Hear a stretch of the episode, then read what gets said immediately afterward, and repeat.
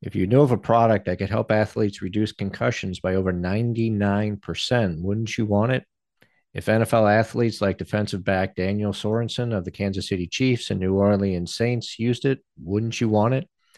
As athletes get bigger, stronger, and faster, we're seeing an increase in the amount of concussions in contact sports. According to the National Football League, concussions increased by 18% in the 2022 regular season. We're also seeing an increase in concussions in other sports. According to the Centers for Disease Control, there are between 1.6 and 3.8 million sports related brain injuries every year. But there's new technology out there where data has shown to reduce concussions by 99.98%. We at the Football Learning Academy are driven to help athletes improve safety and reduce injuries. We've seen the effects on older players and want to do what we can to make contact sports safer for those who participate. That technology that we're talking about is the Power Plus mouth guard. Unlike other mouth guards, this is worn on the lower part of your jaw. How it works is that it shifts the position of your jaw to an optimally physiologically aligned position to reduce the G force impact on your brain. If that's not enough, the Power Plus mouth guard has shown to increase an athlete's performance by increasing strength, stamina, and oxygen intake, all while allowing you to speak normally while wearing the device. The Power Plus mouthguard works for every sport and is very easy to customize to each individual in order to position your jaw at its optimal physiological location for your unique bite. Over the counter mouthguards are one size fits all. The Power Plus mouthguard is revolutionary and the data has shown results. Of the over 6,500 athletes that used the Power Plus mouthguard, the amount of diagnosed concussions was 0.2%. If you're an athlete or the parent of an athlete, you'll want to learn more about the Power Plus mouthguard. Go to powerplusmouthguard.com to learn more and tell them that the Football Learning Academy sent you.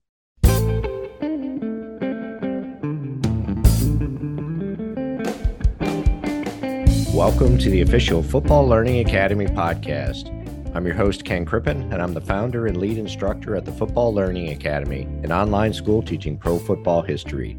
To learn more about the Football Learning Academy, go to our website at www.football-learning-academy.com. Not only will you find links to our social media channels and a listing of all podcast episodes, but you'll find other fascinating interviews and classes. And an important note a portion of all proceeds generated at the Football Learning Academy go to help retired players in need. That website again is www.football learning academy.com you like what you hear on this or any of our episodes, give us a five star rating and review on the podcast platform. It helps us grow our podcast so that we can continue to bring you quality content. If you're interested in becoming a sponsor for our show, email us at admin at football learning academy.com to talk about the various options available to you. We'd love to talk to you about adding you to our team. Now, on to our episode. Today's special guest is historian and author Mike Richman. He has authored four books, including his most recent titled George Allen A Football Life, which is the subject of this interview. He has also written The Redskins Encyclopedia, The Washington Redskins Football Vault, and Joe Gibbs An Enduring Legacy. He has also written thousands of feature and news articles for such publications as The Washington Post, The Baltimore Sun, and Sports Illustrated. Now let's get to our interview with historian and author Mike Richman. I'd like to welcome historian Mike Richman to the official Football Learning Academy podcast. How are you doing today, Mike? Doing well, Ken. Thank you very much for having me on your show. Well, thanks for being here. I appreciate it. You just recently published a book on George Allen. So why was it important to you to write this book? George Allen coached the Redskins at a time when I was very young and I just became hooked on that team. I was 10 years old when Allen came to DC in 1971 and that was the first true NFL team that I rooted for. I did pull for the Baltimore Colts a little bit because they were they were great around that time. If you recall, they went to Super Bowl five. They won, won Super Bowl five, so they were a really good team. Johnny Unitas, quarterback team, but being a DC native, I grew up in Montgomery County, Maryland, DC suburb. So that was my team. Came to know Allen, admired him very much as as a head coach and uh, learned a little bit about his eccentricities even at that time. came to know the players and uh, knew them by name, number. One of whom appeared at my father's men's clothing store in a promotional appearance, running back Charley Harraway. So I just became so attached to that team. At the same time, I gained a love for history as a kid, and I, I saw they had talent as a writer as a kid. So then the years uh, go on. I wrote for my high school newspaper, college newspaper. That's the career I chose uh, as a profession, at journalism, and embarked on a literary career as well. Uh, this is my fourth book, George Allen, A Football Life. So, in terms of his, uh, beyond that, in terms of his worthiness uh, for a definitive biography, uh, he's the third all time uh, leading coach in NFL history for those who have won at least 100 regular season games in winning percentage. He has a 712 winning percentage. Uh, Madden is first, and then Lombardi, and then Allen. Allen is also a member of the Pro Football Hall of Fame, and um, never had a losing season in his coaching years in the NFL. That's a phenomenal mark. Uh, he um, then later two seasons coaching in the USFL, all 14 seasons, uh, never had a losing year. So definitely, he was definitely worthy of a definitive biography. Now, you had mentioned this is your fourth book. Tell me a little bit about the other three that you've written. Sure. My first book was The Redskins Encyclopedia. It was published in 2007. It was a look at the team from its inception in 1932. They started as the Boston Braves in 1932, all the way to what was then the present through the 2006 season. So that was was 75 years of Redskins history, season by season. I wrote uh, biographies uh, on all of the Redskins who were in the Hall of Fame at the time, including Allen and also other Reds, other great Redskins players. So there were a lot of bios in there, a lot of statistics. That was my first book. The Washington Redskins Football Vault was published in 2010. That was a memorabilia heavy book. It was uh, replicas of game programs, press passes, ticket stubs. But I wrote the text for that book. And uh, at the time, from what I understood, there was only one other NFL team that had a book like that, uh, which was the Buffalo Bills. There was several other colleges that that had that type of book. Uh, 2015, I wrote Joe Gibbs' Enduring Legacy. That was published by his foundation, Youth for Tomorrow. That was a very that was a photo heavy book. I wrote all of the captions for the photos in the Redskins and NASCAR chapters. Uh, someone else who had been aligned with him through Youth for Tomorrow, she did the uh, chapter on Youth for Tomorrow as well as his uh, spiritual chapter. And then this now we have my fourth book, George Allen, A Football Life. Now, talk to me about George Allen's personality and his coaching style. He was just a very, he had his uh, quirks, he had his eccentricities. He was just a, a different type of coach than you would think of his coaching peers. Like his peers at the time were Don Shula, Chuck Noll, Tom Landry. I mean, they were straight laced. I mean, you knew basically what you were getting out of them, which really wasn't much of a personality at all. With Allen, I mean, he he was just a, a lot different the way he handled himself, the way he handled himself with the media. He wanted the media to basically be cheerleaders at the time. He was very guarded in what he shared with the media, which is really, in that sense, he was ahead of his time. But he was also a cheerleader. He wanted them to be a cheerleader root instead of being critical of his team. He wanted them to be more, you know, root for the Redskins more uh, in DC. But he had, had that um, as a coach. I mean, he, he was brilliant. He was such a workaholic and he was so detail oriented. He knew so much about the opposing teams. As the saying goes, I mean, his his plan was to know more about the team, his opposing upcoming opponent, than they actually knew about themselves. Now that's really impossible, but that that was what he tried to attain. As a coach, he really he was one of the first 24 uh, 7 workaholic coaches. And, uh, and he was an, an, innovator as a coach. He established schemes uh, on defense, which are still part of the game today the five and six man defensive backs, nickel and dime defenses. He was known as the first coach who really had mini camps when he was with the Los Angeles Rams starting in 1966. He introduced the first true mini camp that year. Uh, he wanted the players to to be focused on football in the off season, much more so than his, than his coaching peers. Um, Also, he was really big on free agency. And let me explain. In 1976, there was an unfettered year of free agency in the NFL. I mean, I, there was a situation where the players and and owners, I mean, they, they couldn't come to some type of agreement. So they just said, you know, we're, we're just going to open it up, let anybody sign a free agent that they want to, and any of the, the teams. Allen took full advantage of that.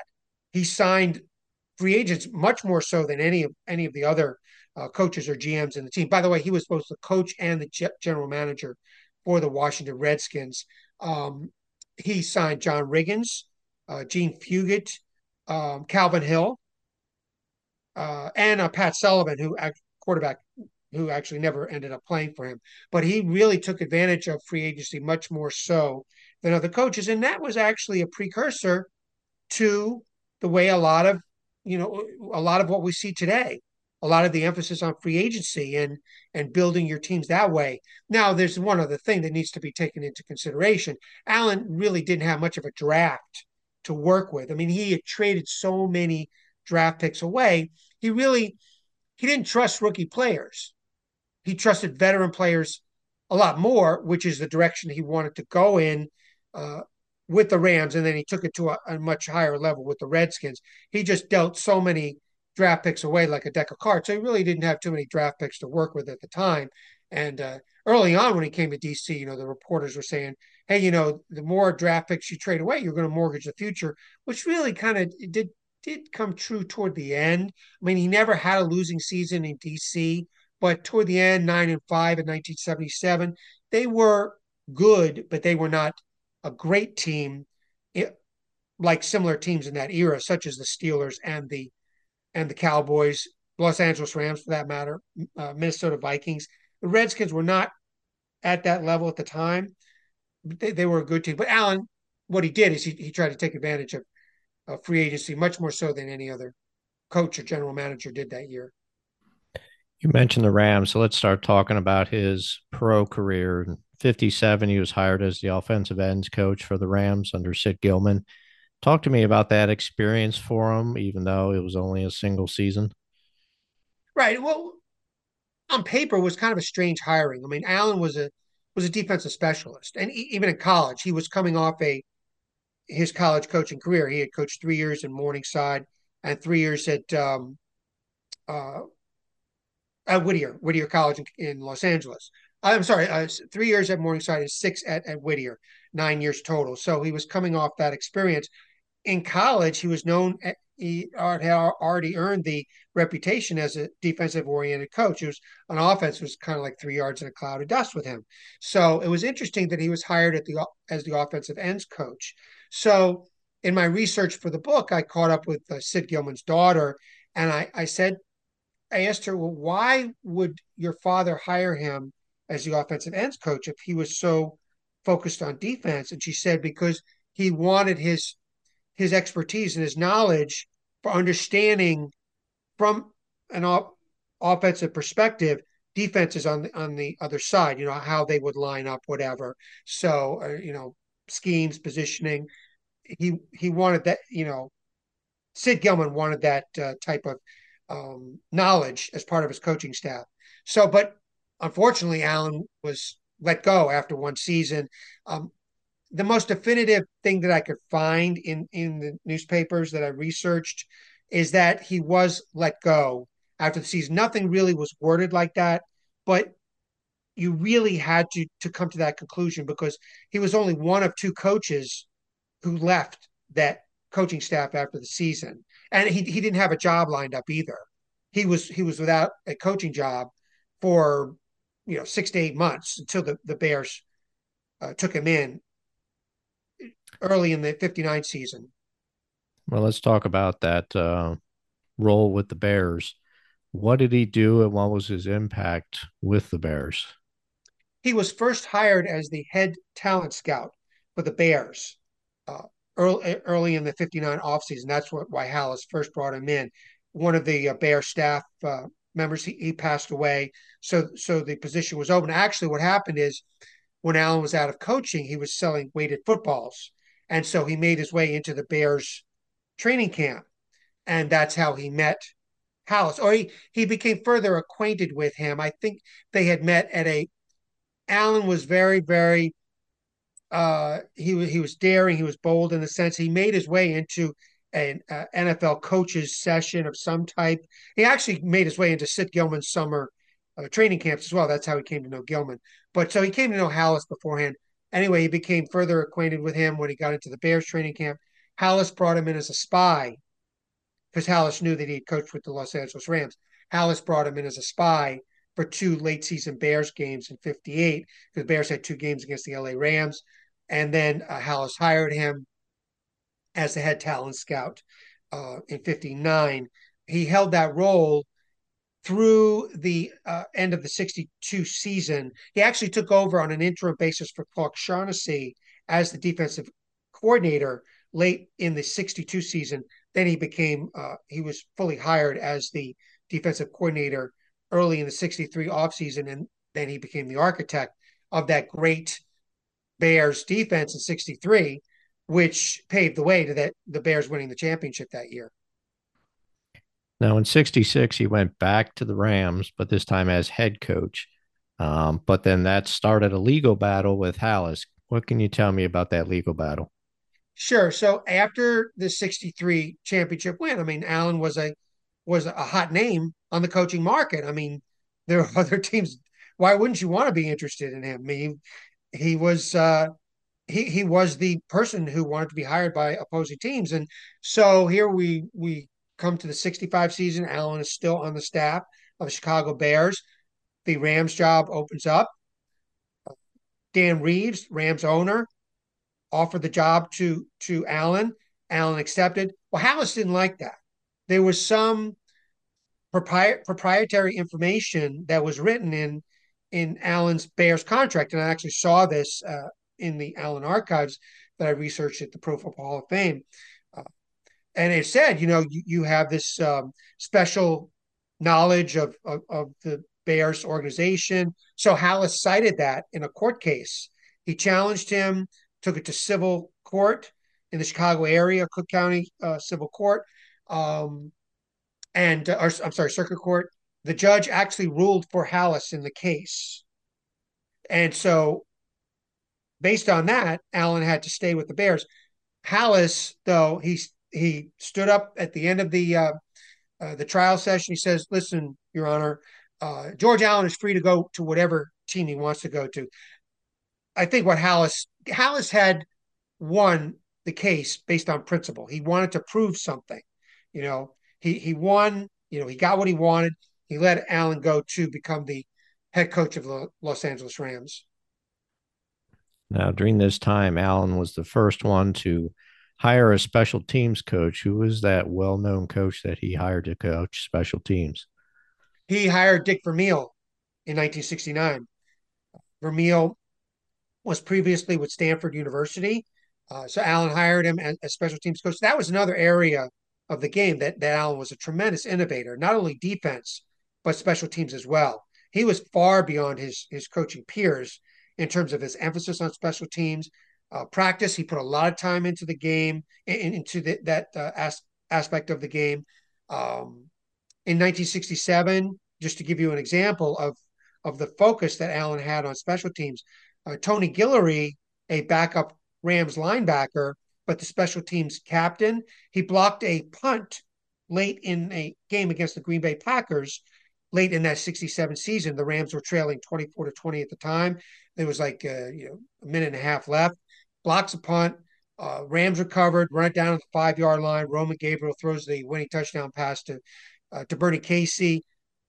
Great win for the Rams. Allen's carried off the field after the game. The following week, they beat the mighty Baltimore Colts in the season-ending game, and that got the Rams into the uh, into the playoffs that year when they lost to the Packers in the in the opening round. Uh, just to get, tell you about that Colts team, that Colts team, just like the Rams that year, finished 11 1 and 2 and did not go to the playoffs. Now that would be unimaginable today. I just think an 11 1 and 2 team not going to the playoffs, or that was a 14 game uh, season back then. I mean, you have teams with losing records that are winning divisions today, seven teams per conference going into the playoffs. Um, that didn't exist then. Uh, but so just just to give you like a, a snapshot of the competitiveness of the NFL at the time. So back to your your point about Dick Vermeil, Allen hired him as a special teams coach in 1969, and also the same year the Eagles hired Marv Levy as their true special teams coach as well. So those two were the first special teams coaches, Vermeil and Levy, in 1969. Now, 1970, Allen's released from the Rams again. What happened there? Allen had been fired actually one time prior to that in another surreal event in his life. We spoke about the, the court case with uh, with Halas. This was another surreal event. After the firing following the 1968 season, Allen called for a press conference. He wanted to somehow get, you know, make make his point that he wanted his job back. And what he did is he he, he told the players about it. He told his Rams players. About 20 of them, veteran Rams players, showed up at the press conference. Uh, Roman Gabriel, Deacon Jones, Ed Meador, um, who else? Uh, Merlin Olsen, he was there. His veteran players, and they they basically said, "Listen, Dan Reeves, if you don't rehire George Allen, we're quitting." So, and they were coming off a great season too. They didn't make the playoffs in 68, but they finished 10 3 and 1. It's another example of a great team not making the playoffs. Finished 10 3 and 1. Um, so, Allen had them on a roll. The players did not want to lose him as the head coach. They said, "You need to rehire him, uh, Reeves, or, or, or or we're quitting." And uh, Reeves would have been left with like a, you know, totally youthful team, uh, a rookie team, or whatever. Uh, so Reeves rehired him about three weeks later. Now Reeves was quoted as saying, "It's in my book that he didn't rehire him because of what the the player said. You know, he just felt uh, it, actually, the team doctor, actually, who who Allen was very close with, he set up a meeting between Allen and Reeves, and um, Allen got you know he he had a little bit to drink. He really didn't didn't drink that much, so he was he was laughing a lot. Reeves, who was actually a big drinker, it, it was a jovial atmosphere, and then shortly after that, uh, Reeves rehired him as, as the head coach uh, in in January of '69. So then Reeves fired him again after the 70 season. This time there was no situation of a rehiring. Um, and and um, by the way, after the 68 firing, the Redskins were already after George Allen. Uh, Edward Bennett Williams, the Redskins uh, minority partner, uh, he wanted Allen. The two had actually met at a NFL meeting in Hawaii after the 66 season. Allen also knew Jack Kent Cooke, who was the uh, he had the majority uh, percentage of the team at the time. So, uh, and both Cooke and Williams wanted Allen after the 68 season.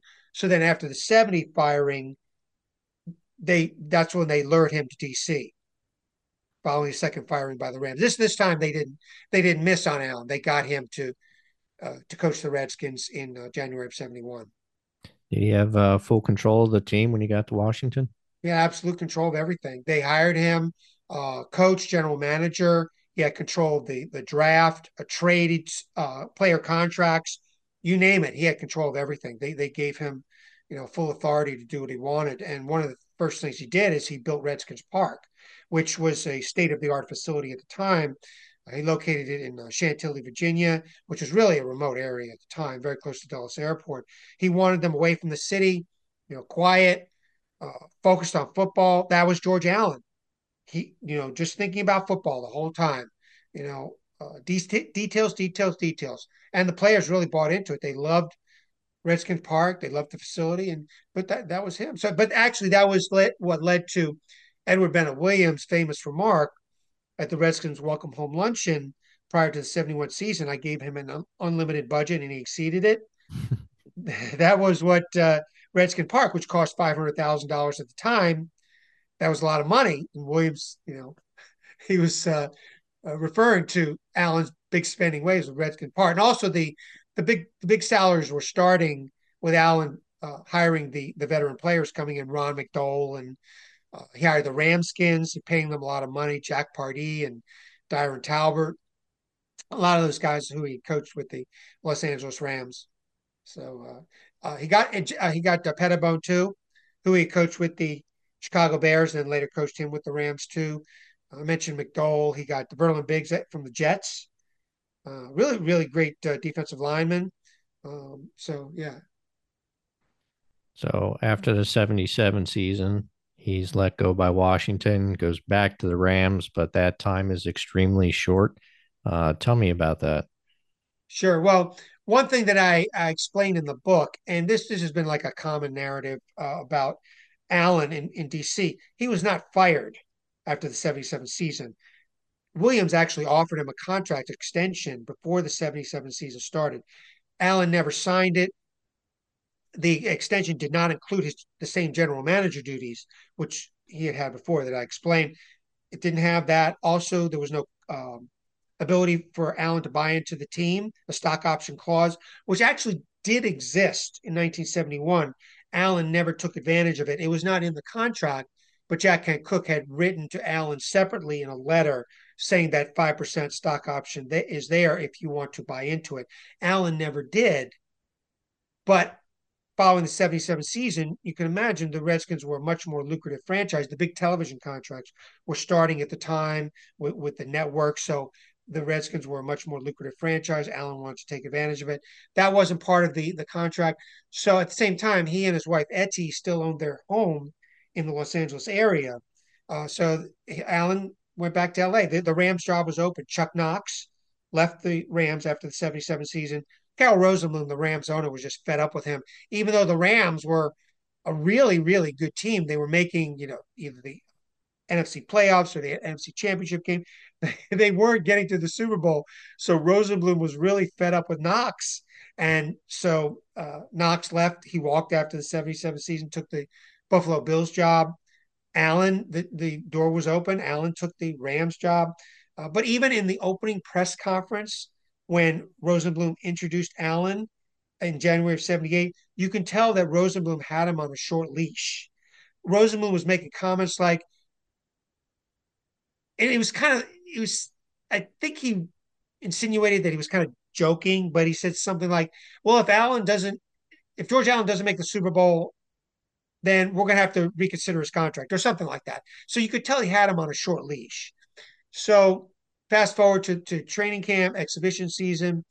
Uh, Allen was let go after two exhibition games. There were things going on in training camp, like Allen had this no water policy, which the doctors doctors actually warned him about. They said, George, you know, you can't do that. This was in the uh, the really warm Southern California temperatures, summer temperatures. You can imagine how you know how, how you know the doctors were feeling about that.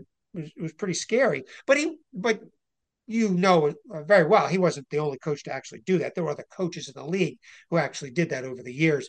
So he had that. He had this no trash policy on the field. The players, according like Fred Dryer was one of the Rams defensive end at the time. He told me the players didn't really appreciate that. It was kind of like micromanaging. They didn't like that about Allen. Actually, Dryer told me in an interview he wanted Don Coryell, his college coach, uh, his college coach from San Diego State, because the Rams had a had a great defense. So the defense was already there, which was actually another odd aspect to the the Allen hiring. I mean, he was a defensive oriented coach, but Rosenbloom wanted him because he had this formula for beating the Dallas Cowboys. While he didn't really, he had trouble beating the Minnesota Vikings. He knew how to beat Landry and the Dallas Cowboys, who the Rams were losing to in the playoffs. They were also losing to the Vikings, but uh, so that's actually the reason Rosenbloom wanted him. So, uh, but Dryer wanted Coryell. He wanted Coryell for his, for his offensive, you know, air Coryell. He thought the Rams would score 50 points a game. So Rosenbloom, uh, he hired Allen. So yeah, fired him after two exhibition games. One thing that happened, which um, I, I, according to Dryer, this took place. Now, uh, Doug Krikorian, a uh, Southern California, he, was a uh, reporter for a Southern California newspaper at the time. He was daily beat reporter for the Rams. He denied this, but Dryer told me that Allen traded Isiah Robertson to the Green Bay Packers. Now, Allen did not have the authority to do that. Isiah Robertson, the Rams linebacker, who who uh, uh Robertson did disliked Allen, did not want him hired as a coach. Allen, uh, I guess, in turn disliked him and you know, wanted him out. He wanted to, you know, change things up regarding the, the linebackers. So he somehow was in contact with the Packers. He tried to exercise his trade to, to the Packers of, of Robertson. Well, when Dryer heard about it, actually Jack Jack Youngblood and Dryer Allen told him about it after a practice, and both of those guys were, were like, "Coach, do, do you have the authority to do this?" And both those guys were, were, were like taken aback by the whole thing. So apparently, word got to um, to Rosenbloom and and the coaching staff about that. They didn't really appreciate it. Appreciate that.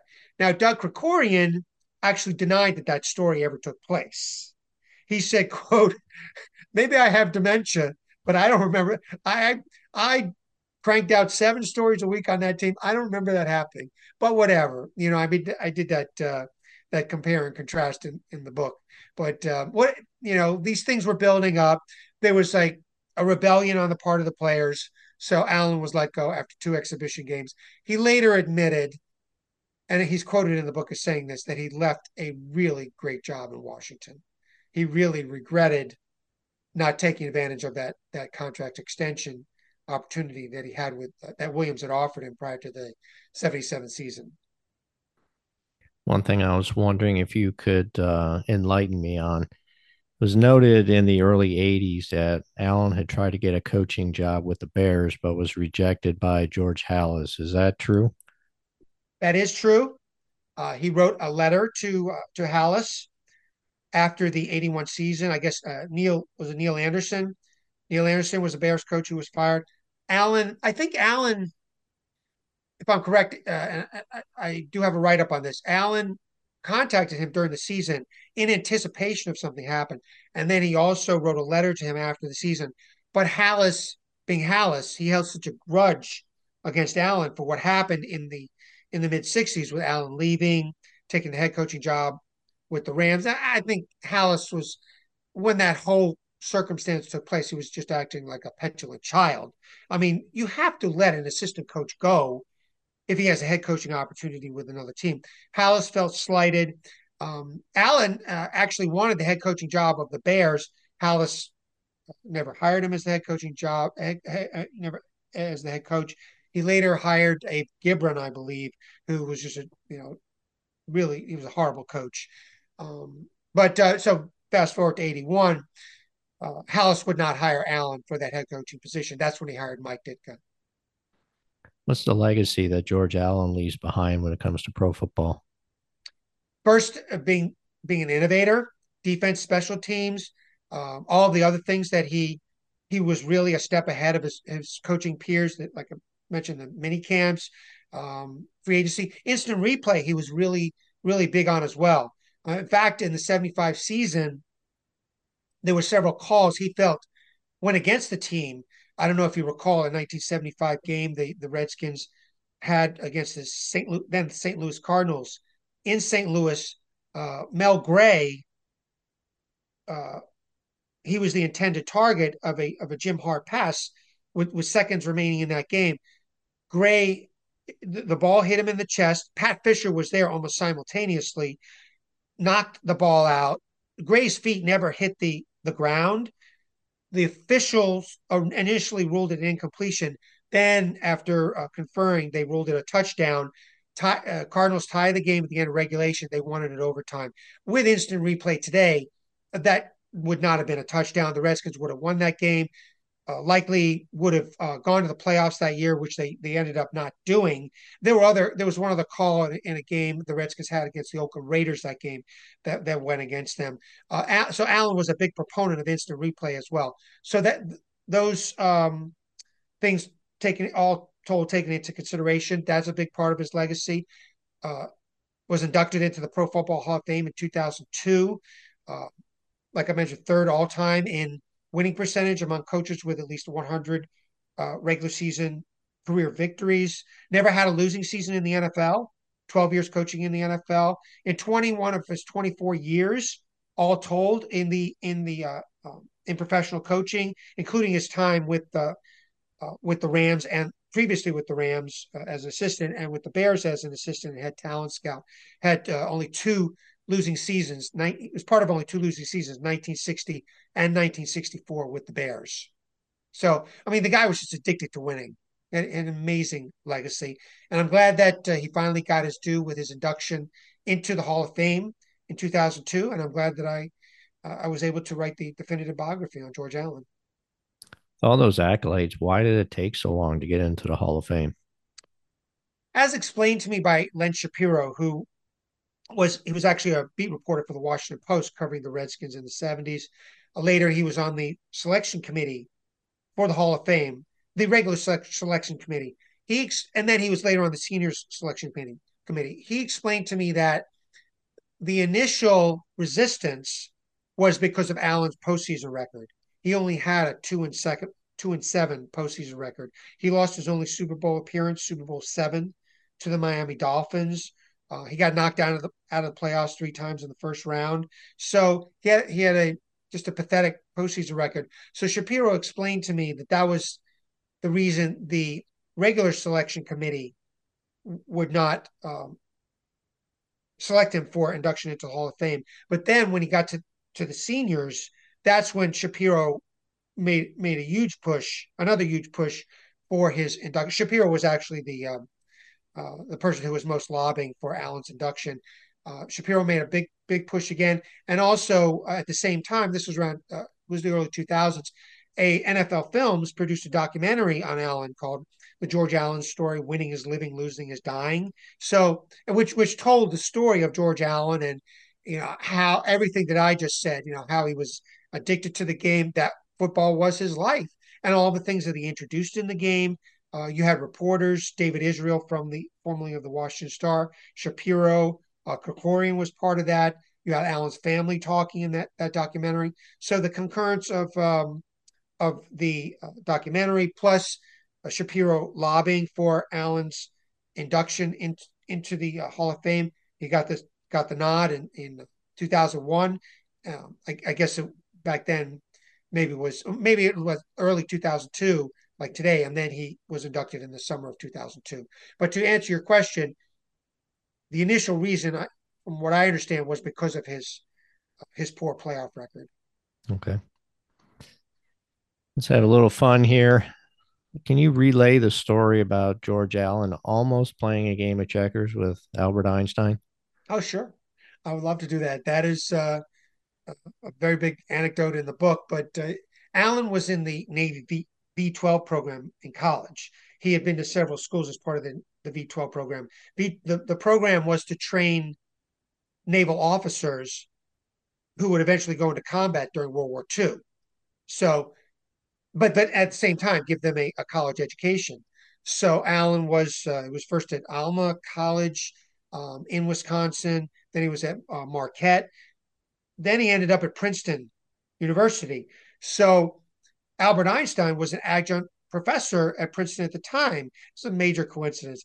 Uh, and Allen was a great checkers player. And he thought, hey, you know, I want to challenge Albert Einstein to a game of checkers.